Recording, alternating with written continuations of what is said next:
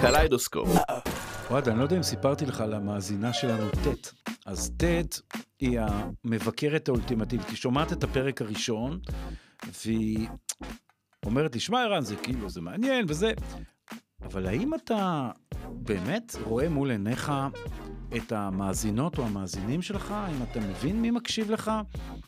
אמרתי לה, ט', תקשיבי, את צודקת, האמת היא שלא ממש. אה, ובכלל, מי מקשיב לנו עכשיו? האם את אה, סטודנטית שלנו כרגע שמקשיבה לנו כי כאילו הכרחנו אותך, או שמא את אה, סטודנטית לעתיד ואת מקשיבה לנו כי את אומרת, בוא נשמע קצת על התוכנית הזאת לפני שנחליט אם להירשם אליה, או שמא את בוגרת שלנו, או שמא זה לא את בכלל, זה אתה.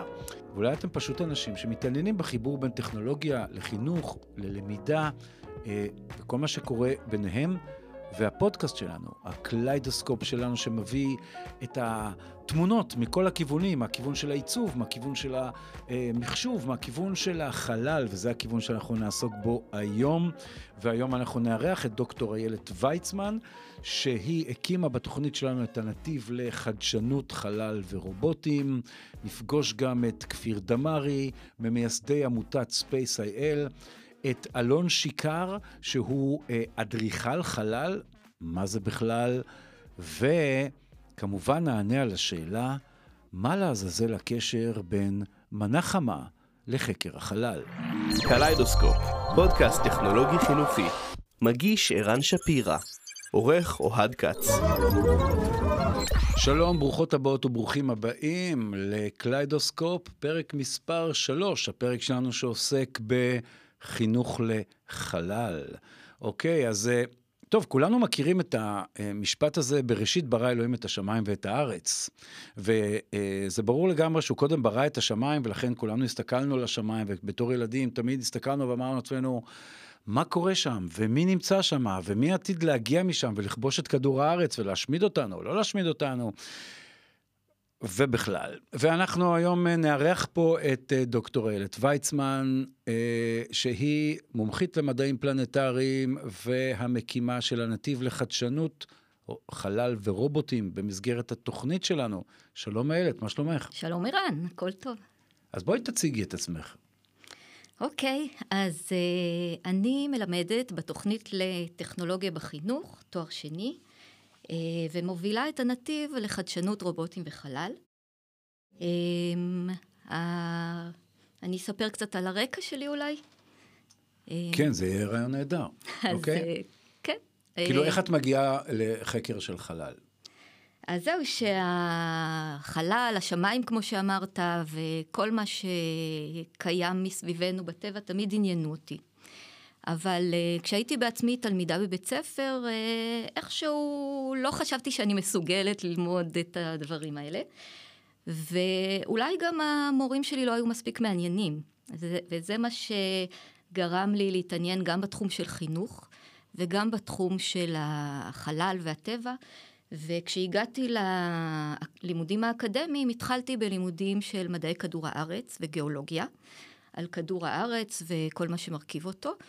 וכל הזמן שאלתי את עצמי, אבל למה מדברים רק על כדור אחד? הרי יש עוד כמה בחלל. וזה מעניין להשוות את כדור הארץ לכוכבי לכת אחרים. ומכאן הגעתי למחלקה למדעים פלנטריים וגיאופיזיקה, ככה קראו לה אז, באוניברסיטת תל אביב, שם עשיתי תואר שני ושלישי. ובעקבות זה, והגעתי בעצם לתחום המדעי של מדעים פלנטריים. אחר כך החלטתי שבעצם החינוך אה, לא פחות מעניין אותי, ועברתי על ידי כמה פוסט-דוקטורטים לתחום של חינוך, במדעים ובתחום האסטרונומיה. והחלטתי באיזשהו שלב להקים פרויקט משלי, איזושהי עמותה של כדור הארץ, של חינוך בתחום כדור הארץ והחלל, ובמקרה באותה תקופה הייתה גם, אה, היה השיגור המתוכנן של אילן רמון לחלל. אה, וככה הכרתי את אילן רמון, אמנם מרחוק, אבל דיברתי איתו והוא נתן לנו את ברכת הדרך. וזה בעצם אחד הדברים שהולכים איתי מאז, הברכה שלו לתחום הזה, ו... כמובן שאחרי שהייתה התרסקות של אה, קולומביה, אז אה, זה השפיע עליי, זה השפיע על כל אה, מה שעשיתי, אבל התחום של החינוך לחלל מאז היה מאוד מאוד קרוב אליי. כאן באמת רציתי לשאול אותך משהו. אני, אני מבין חינוך לכדור הארץ, אוקיי? אנחנו חיים על כדור הארץ, זה... אבל מה זה אומר חינוך לחלל? זאת אומרת, איפה... איך זה, איך זה מתבטא? זאת אומרת, למה? אה, למה, אה, לא יודע... אה, למה צריך את זה בכלל? למה צריך את זה בכלל? זאת אומרת, אם אני, אם אני למשל, באמת, אם אני למשל מורה ללשון, או אם אני מורה לתנ"ך, אוקיי, בראשית ברא אלוהים, הבנתי, אבל למה אני צריך חינוך לחלל? איפה זה עוזר לי בחיים המקצועיים שלי, בהוראה שלי? אז קודם כל, כאילו, אתה לא הולך ללמוד רק, משהו רק בגלל שהוא עוזר לך, אני חושבת. אבל על זה אפשר להתפלסף אולי בפודקאסט אחר. אבל החלל הוא קודם כל מאוד מאוד מסקרן, גם ילדים, גם מבוגרים. זה אחד משלושת הדברים שהכי מסקרנים ילדים, שזה חלל, רובוטים ודינוזאורים. אז יש לנו שניים מתוך השלושה, אולי יהיו גם דינוזאורים בהמשך.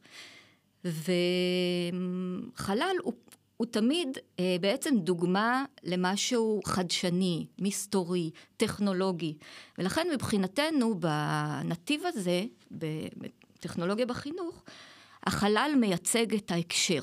ההקשר ללמידה של טכנולוגיה חדשנית, כולל גם רובוטים וגם חלליות וגם כל טכנולוגיה שאפשר להשתמש בה בהוראה.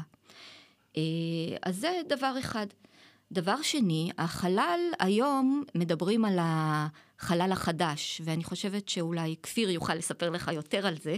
כן, אנחנו תכף נשמע אותו, את אה, כפיר דמארי, מייסדי ומקימי עמותת IL.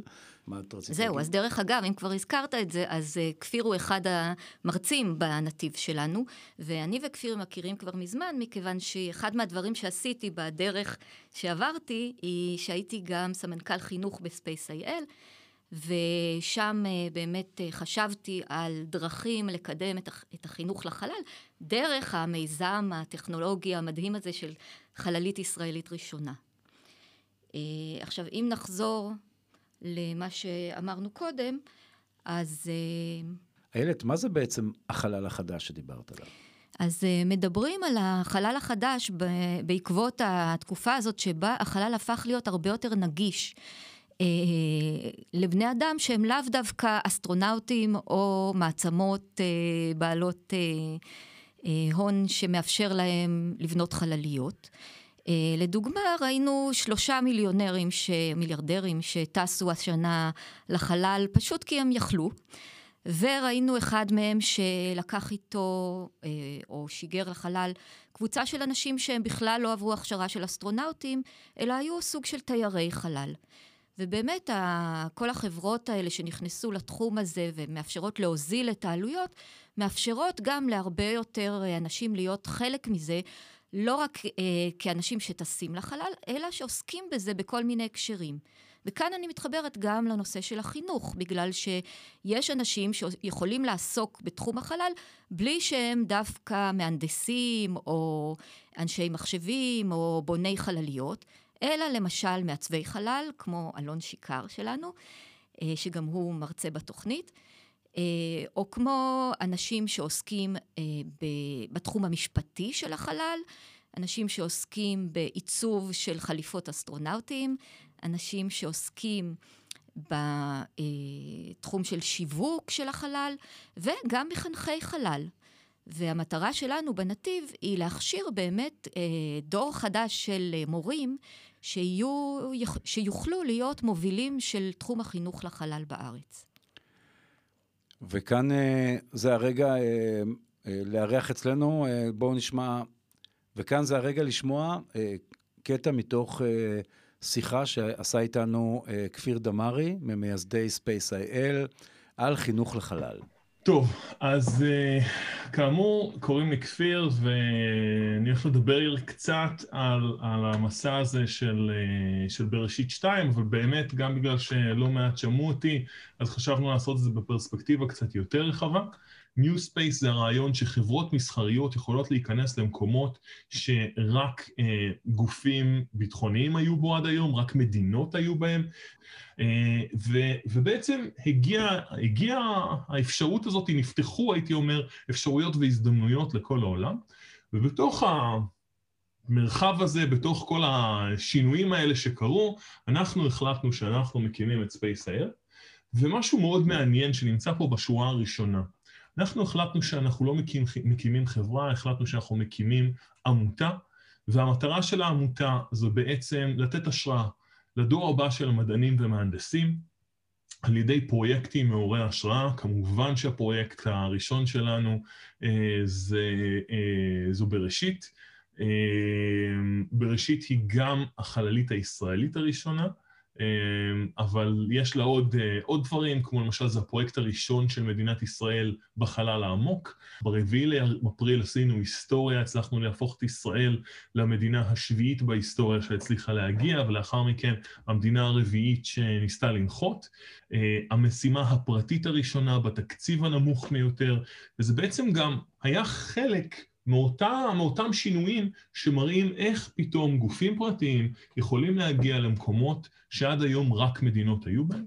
ואני חושב שלבראשית ולעשייה של SpaceIL היה אה, אספקט נוסף שהוא היה מאוד חשוב, וזה ההשראה וזה הפעילות החינוכית. אז אני חושב שאחד הדברים המשמעותיים זה העובדה שבאמת זו לא הייתה רק אה, משימה הנדסית, זו הייתה משימה עם חזון חינוכי, ו, ו, ואני חושב שכשאני גם מדבר על, עם יזמים, אז אני ממליץ להם תמיד לא להגדיר את מה הם רוצים לעשות, אלא מה השינוי שהם רוצים לעשות בעולם. כי כשאנחנו הסתכלנו באמת על, על בראשית, אנחנו הסתכלנו גם על, על הקופסה הזאת, על, על, על הדגם הזה, ואמרנו, אנחנו רוצים להנחית אותו, אבל מה שאנחנו בעיקר רוצים זה לגרום לילדים להבין שיש מדע והנדסה מאחורי זה, לגרום להם להבין שיש פה גם יצירתיות ועבודת צוות ו, ותשוקה וחלומות והמון המון המון אתגרים שצריך להתמודד איתם תוך כדי. בשביל זה אנחנו הלכנו ויחד עם מאות מתנדבים נכנסנו לכיתות, פגשנו למעלה משני מיליון תלמידים, אה, חצי בארץ ו- ו- וחצי בחו"ל, בעיקר בארצות הברית, ובאמת הראינו להם שזה rocket science, זה מדע טילים, אבל הם יכולים להבין את זה גם אם אפילו בגן. היינו בכל מקום שאנחנו רק יכולים כדי לייצר את מה שהיום אנחנו קוראים לו אפקט בראשית. והדבר האחרון שלי פה זה המסר שכשדברים לא עובדים, אז במקום לקחת צעד אחורה, צריך לקחת צעד קדימה. אני חושב שזה משהו שהיה אה, ברור לכולנו, ו... ואני חושב שלא דיברנו על זה, אבל, אה, אבל זה מה שמאוד הוביל אותנו אה, להצלחה, כי כל פעם שדברים לא עבדו, לקחנו צעד קדימה, זה נתן אומץ לאנשים סביבנו גם לקחת צעד קדימה אה, ולהתקדם.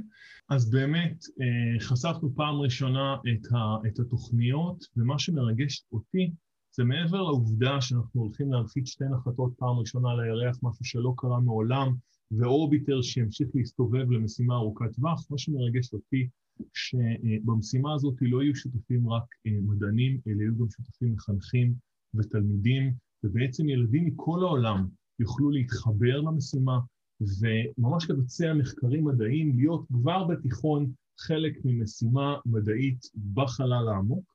ואני באמת חושב שלחלל יש הזדמנות מדהימה לעורר השראה אצל ילדים, ודרך אגב, זה גם למדע וטכנולוגיה, אבל גם להרבה מאוד תחומים אחרים.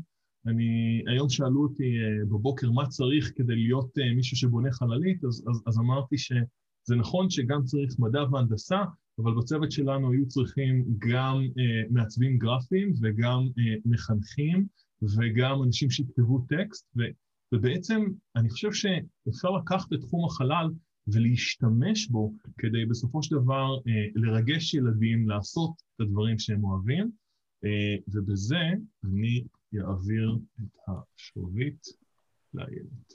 נמשיך עם איילת בחלק השני של הפרק שלנו על חדשנות, חלל ורובוטים בחינוך. נפגוש גם את אלון שיקר, אדריכל חלל, אז יש למה לחכות. תודה שהאזנתם לנו, ותודה למנטור והעורך הווקאלי שלנו, אוהד כץ. תוכלו לשמוע אותנו בפלטפורמות הפודקאסטים השונות, ולפגוש אותנו בקבוצת הפייסבוק מחשבים חינוך מחדש. אני ערן שפירא וזה קליידוסקופ, פודקאסט על טכנולוגיה, חינוך, למידה והוראה. קליידוסקופ,